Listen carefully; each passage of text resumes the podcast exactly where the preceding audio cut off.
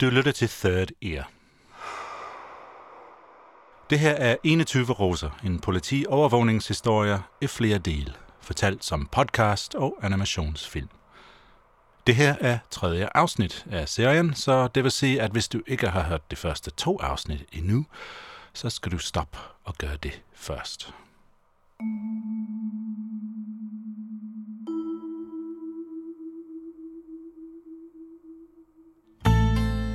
21 roser er en sand historie taget fra nordisk kriminalreportage.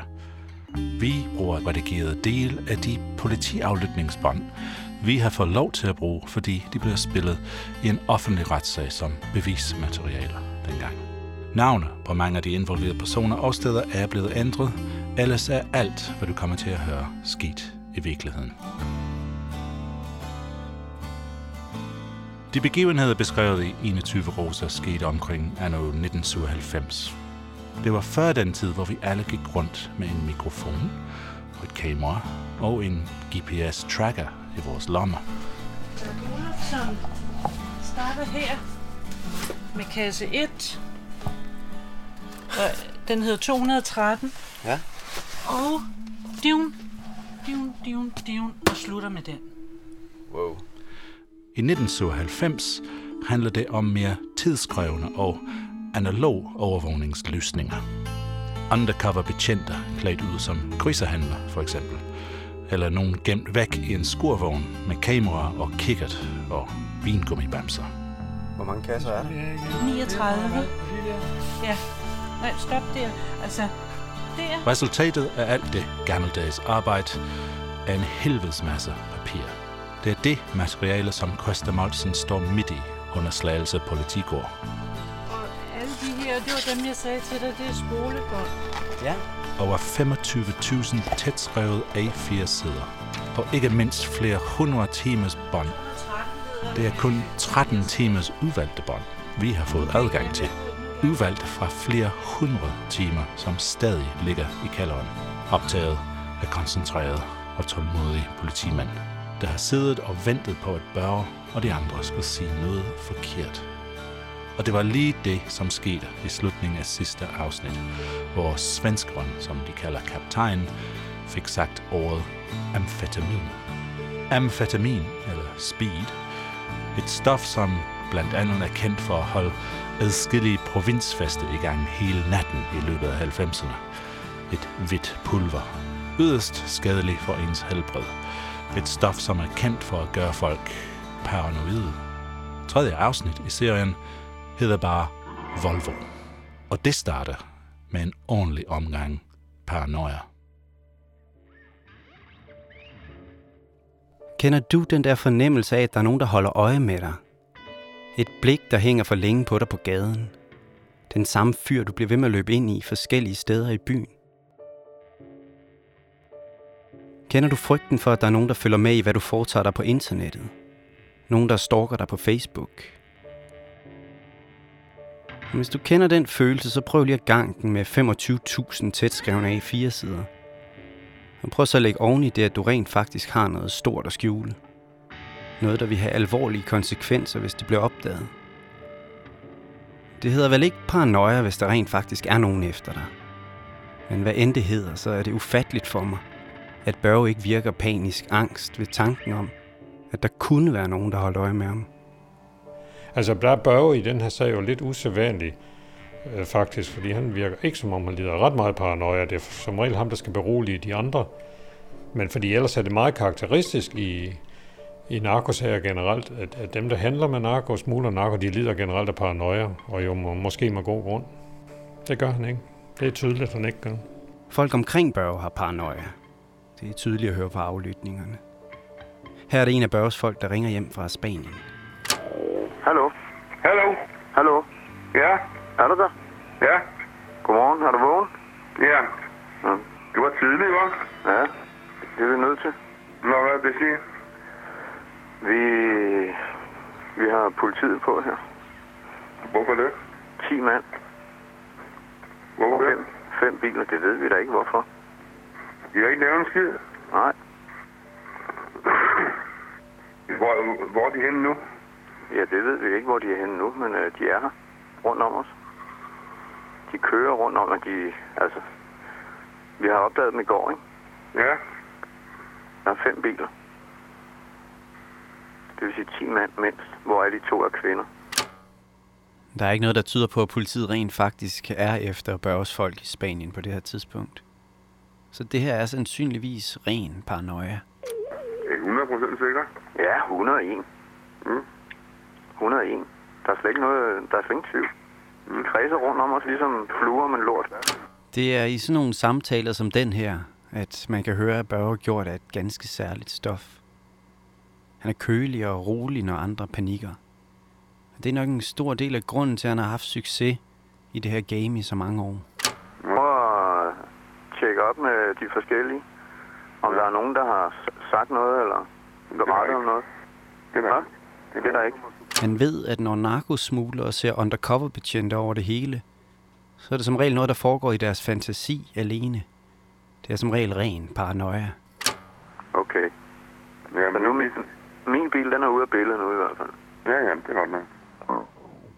Børges problem er bare, at det kan være svært at skelne mellem ren paranoia, og så et hold rigtige undercover narkobetjente med spolebånd spolebåndoptager og vindjakker, og en skurvogn sat op over for dit hus.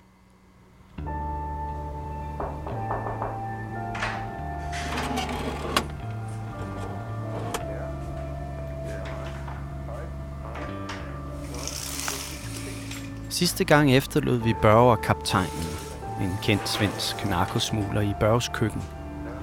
Og nu er de på vej til Belgien. Clark Olofsen bor i Belgien, i et stort palæ på toppen af en bakke med udsigt over en lille sø. 600 kvadratmeter. Tennisbaner, swimmingpool. Og Børge med entourage er altså på vej ned dertil. På visit. De kører i brødren Lassegårds sorte Citroën. Observatørerne skygger skyggerne bare, og så til, vi konstaterer, at de kører på Rødby Putgården, øh, færgen der, og så der vil dem køre, sådan set. Vi er jo ret sikre på, at vi ved, hvor de skal hen. Nemlig ned til Clark, ikke? Og der sker jo også det, at sidst på dagen, den dag der, så ringer Clark faktisk hjem fra sin mobiltelefon hjem til, til sin hustru og siger, at han kommer hjem med fem mænd. Så, så det var rigtigt noget. Jeg kommer hjem med fem mand nu. Jeg kommer hjem med fem stykker.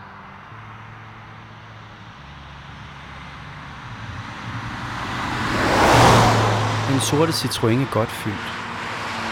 Børge har Jan med, og Kalle, en af de brede brødrene Lassegård, og så det nye svenske bekendtskab. Ham, der går under navnet Kaptajnen. Da vi er klar over, at de er på vej derned, så skal vi jo i gang med at skrive en masse øh, retsanmodninger for at få lavet, og som skal via sendes via jo Udenrigsministerium og Justitsministerium til andre landes, for at få lov til at lave det, der hedder en kontrolleret overførsel. Altså, det vil sige, at vi mener, at de øh, er nede og hente noget amfetamin, og det vil vi gerne have lov at følge, for at kunne finde ud af, hvor skal det hen, og for måske at få få anholdt øh, dem, de skal levere det til. Mens de fem i Citroën kører af den tyske autobahn, er der fuld gang i papirarbejdet på politigården inde i Slagelse. Frank, han har, været- han har, han har virkelig skrevet stærkt den formiddag der. Det starter godt, det internationale politisamarbejde. Belgierne kan rapportere, at den sorte Citroën holder i indkørslen ved siden af Clark Olofsens sorte Mercedes. Og så har man jo øh, bælgerne på, på Clarks øh, bopæl for at se, hvad, hvad foretager de og sådan nogle ting der. Men der går et par dage, hvor der intet sker nede ved Clark Olofsson. Og der er også helt stille på aflytningsbåndene. Der er ingen, der bruger deres telefoner. Men vores problem har jo hele tiden været, at belgierne var jo med på en telefonaflytning, og det var med på skygninger, men de var ikke med på noget rumaflytning. Så derfor så har der jo aldrig været noget rumaflytning nede hos Clark. Og derfor vidste vi ikke, hvad der blev snakket om. Men så på tredje dagen begynder der at ske noget omkring Clarks palæ. Det kan de belgiske politiobservatører registrere. Først er det Clarks sorte Mercedes, der ruller afsted. Vi konstaterer bare, at de lige en tur i Clark, og en eller to andre lige en tur i Holland.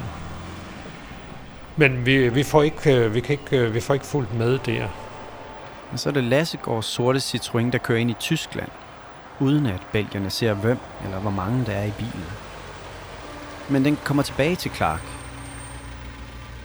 Så kører den afsted igen. Og kører nordpå op ad motorvejen med to personer i. Og det mener vi er Børge og Lassegård. Det er nu, det internationale politisamarbejde skal stå sin prøve. Det belgiske politi, det tyske og så dem i slagelse. De skal hjælpe hinanden med at skygge en bil hele vejen tilbage til Danmark. En bil, som de regner med, er fuld af amfetamin. Og tyskerne følger efter. Men de mister kontakten med den på et tidspunkt. Det gjorde de generelt. Tyskerne mister Børge og Lassegård af syne kort efter de kørte ind på den tyske autobahn. De to, de er væk. Noget tyder på, at tyskerne ikke tager det her lige så alvorligt, som de gør i Slagelse. De giver i hvert fald op på at prøve at finde dem igen. Lige der, der, der, der tror vi i hvert fald, at vi har, vi har mistet hvad skal man sige, kontrollen over det, vi gerne vil have som en kontrolleret overførsel. Børge og Lassegård og den sorte Citroën er væk. Og hvad med resten af Børges bande? Hvor er de? Hvor er Jan og Kalle? Hvor er kaptajnen, den kendte svenske narkosmugler? De er også væk.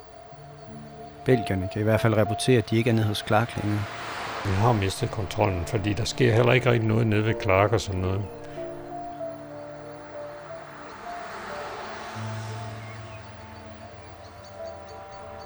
Det her kunne godt gå hen og blive en ret pinlig affære. Så vi begynder at tænke, hvad, hvad kan vi gøre? Det, der skulle have været et stort internationalt politisamarbejde, ligner en fiasko.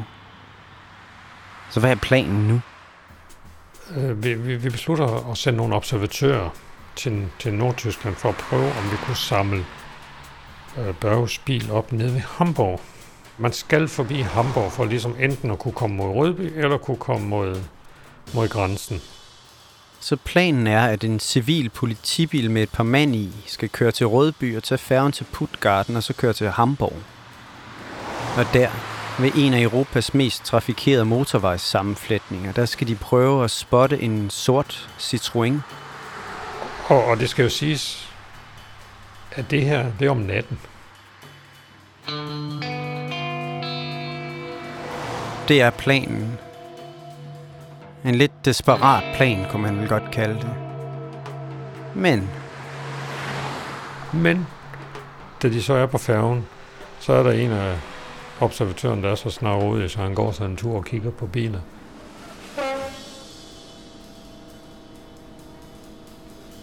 jeg ved ikke, om der findes en skytsengel for undercover narkobetjente. Men hvis der gør, så må det være hende, der smiler til dem den nat, da de kører ombord på færgen i Rødby på vej til Tyskland. Og så holder Lexings Volvo faktisk på færgen. Også på vej til Tyskland.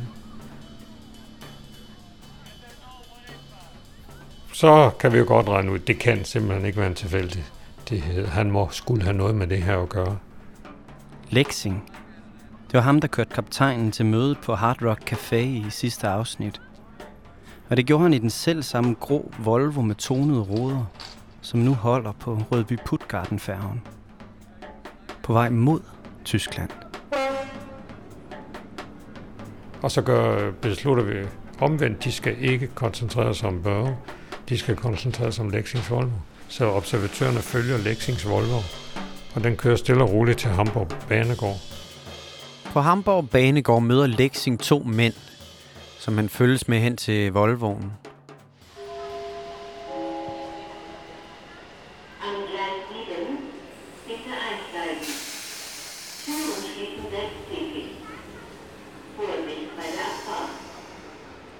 Observatørerne ser ikke, hvem det er, Lexing samler op. Bare det er et par høje, kortklippede mænd. Men de ser dem lægge et par sportstasker ind bag i bilen, før de kører afsted.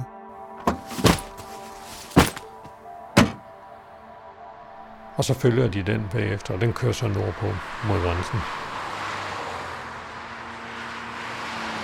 Og kort før grænsen ved en, øh, en resteplads, der hedder Brockenland, så, så stopper Lexing ind og udstiger to mænd og ifører sig øh, noget regntøj og smider et eller andet i, øh, i papirkurven på restepladsen. Så sætter de sig ind, og så kører de videre.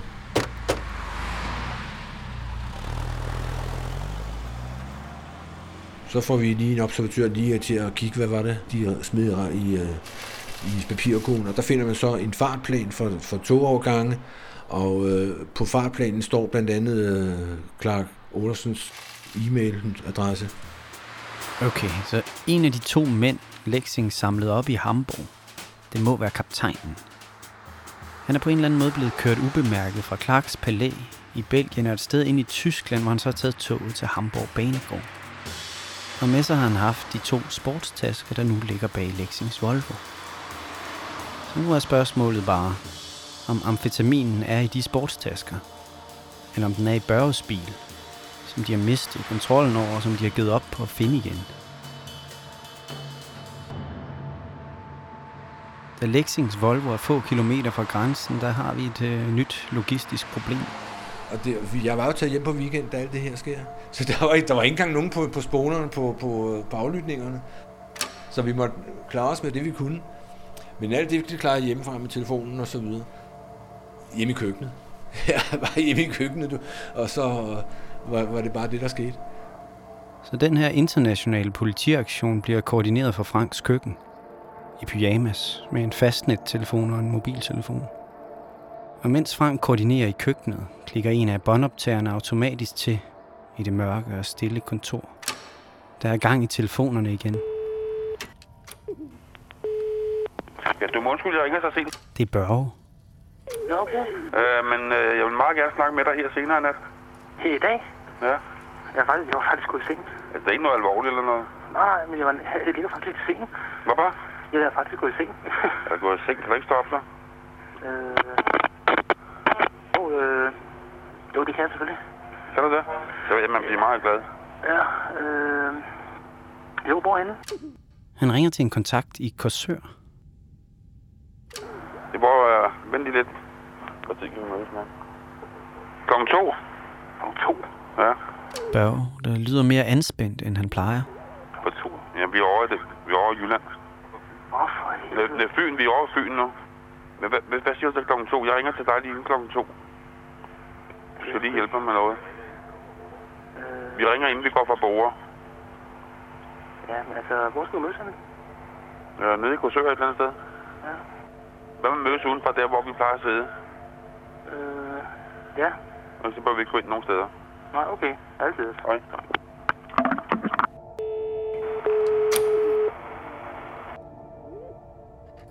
Hvis der havde været nogen på spolerne den nat, så havde de ellers hørt Børge fortælle præcist, hvor han er, hvor han er på vej hen, og hvornår han vil være der. Men det er der ikke, for Frank sidder hjemme i køkkenet med en stor kande kaffe og er i fuld gang med at koordinere forfølgelsen af Lexings Volvo. Med to sportstasker i bagagerummet, fyldt med måske amfetamin, eller måske med beskidt vasketøj. Omkring klokken 4 om morgenen kan observationsholdet fortælle Frank, at Lexings Volvo nærmer sig den danske grænse. Før den er op til grænsen, så kører den fra øh, og kører over noget, der hedder Gendarmstien. Hvor den går hele vejen langs grænsen og også langs Flensborg eller meget af den i hvert fald, Gendarmstien. Gendarmstien er et yndet turistmål for friluftsentusiaster. Men ikke klokken 4 om morgenen i november. På det tidspunkt er her bare stille, koldt og mørkt.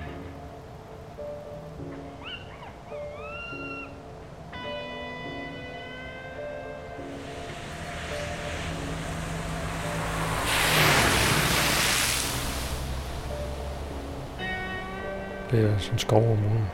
Men de kører fra sådan, og kører til en, en plads, der er der ved Gendarmstien, ind i skoven.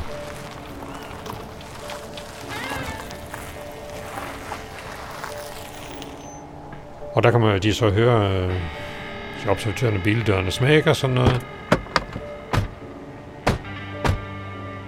Og så kører Volvoen derfra, og så er der kun én i bilen. Så to mand har forladt den.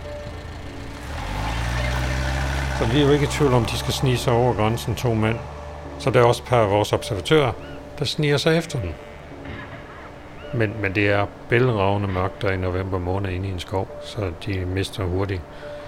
De, de kan slet ikke få kontakt eller se dem overhovedet. Politiets skygger har ikke en chance i den mørke skov. Men de to andre, de stryger lige igennem. De virker professionelle. Imens kører Lexing Volvoen imod grænsen. Og den kører så over den dansk-tyske grænse, og der er kun én mand i bilen. Det er han, han er den næste af i bilen, der er ikke andre. Tolleren ved Kruså-overgangen er blevet instrueret i at lade som ingenting.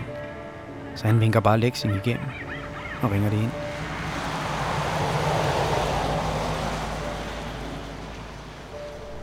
Så kører han, så kører han langs med grænsen frem og tilbage og venter øh, øh, Lexing der for at finde ud af, hvor, hvor bliver de andre af dem, der nu er blevet sat af.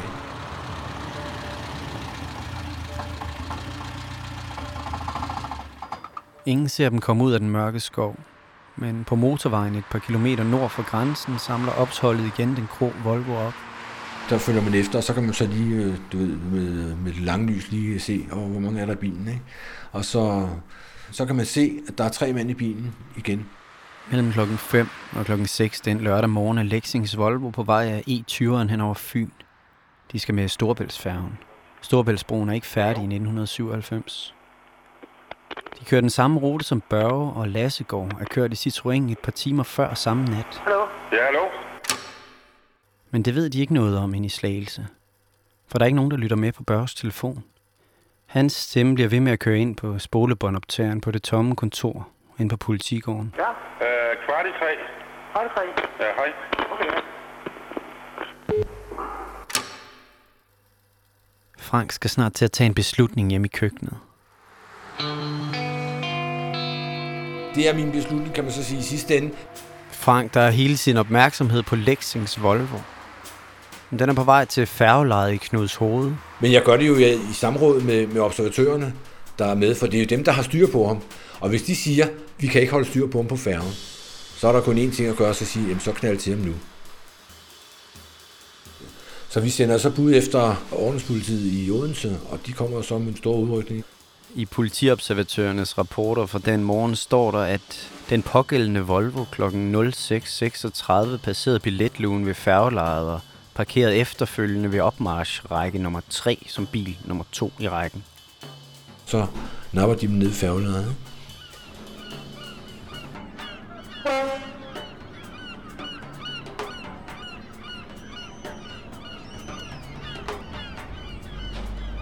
Jeg kan huske, at de havde placeret en politibil forrest i den vognbane. Og så kommer Lexings Volvo kører op lige bag den.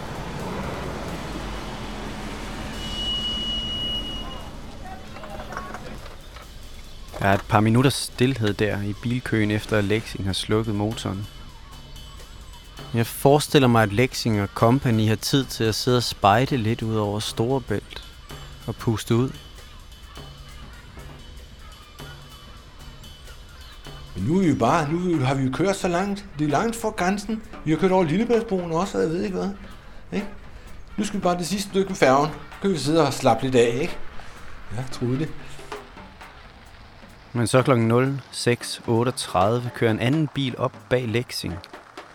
Den holder helt tæt på Volvoens kofanger, så Lexing ikke kan bakke nogen steder.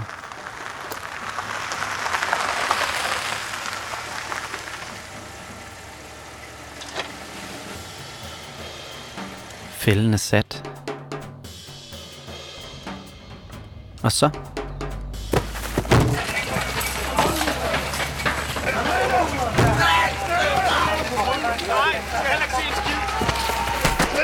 Jamen, de når simpelthen ikke at reagere i bilen, før de er anholdt.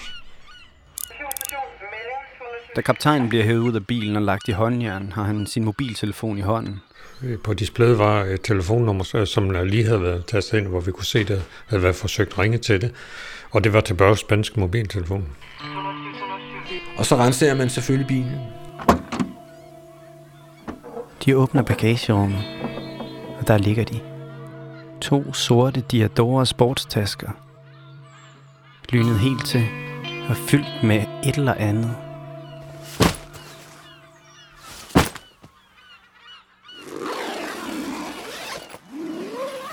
Og der finder man så 29 kilo amfetamin. 29 kilo amfetamin. Det er den største fangst i Danmarks historien i 1997. Og der er mere. Øh, og man finder den her skarplatte pistol med lyddæmmer. Jeg har inventarlisten over de ting, de fandt i bilen den morgen. Det er en sort 9mm pistol med lyddæmper. Og på lyddæmperen sidder et af de der gør det selv dymoklistermærker, hvor der står Only for clever use. Der lå en natkikker der med også, som man har brugt, når man har gået gennem skoven. Ikke? Der er der til at se mørket med, og specialsyde narkoveste. Det var jo tydeligvis en narkosmugler bil. Der er ingen tvivl om det. Over venstre solskærm er en liste af civile politibiler med nummerplader og bilmærker skrevet ind. Nu, har, nu, har vi, nu havde vi jo 29 kilo amfetamin. Vi havde jo øh, kaptajnen og han- hans medhjælper, og så ham der Lexing. De tre svenskere. Men der mangler altså stadig noget. Hvad er der blevet af Børge?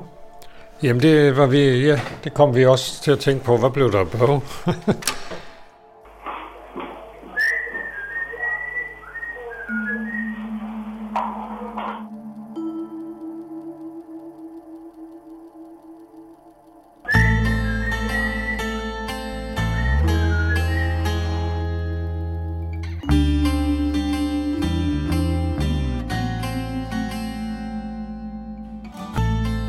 blev det af Barrow?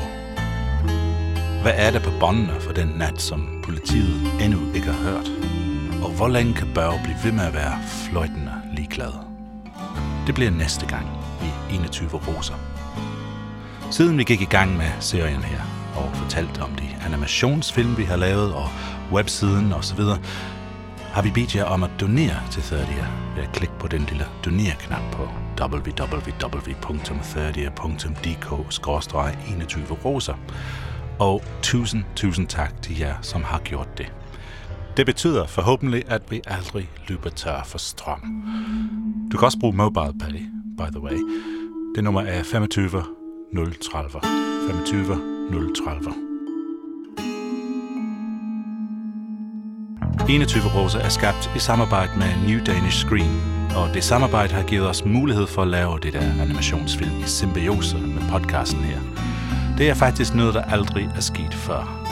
I hvert fald ikke på den måde i Danmark, eller i resten af verden for den sags skyld.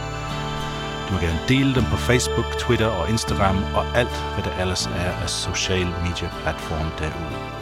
30 21 Rosa er 100% gratis.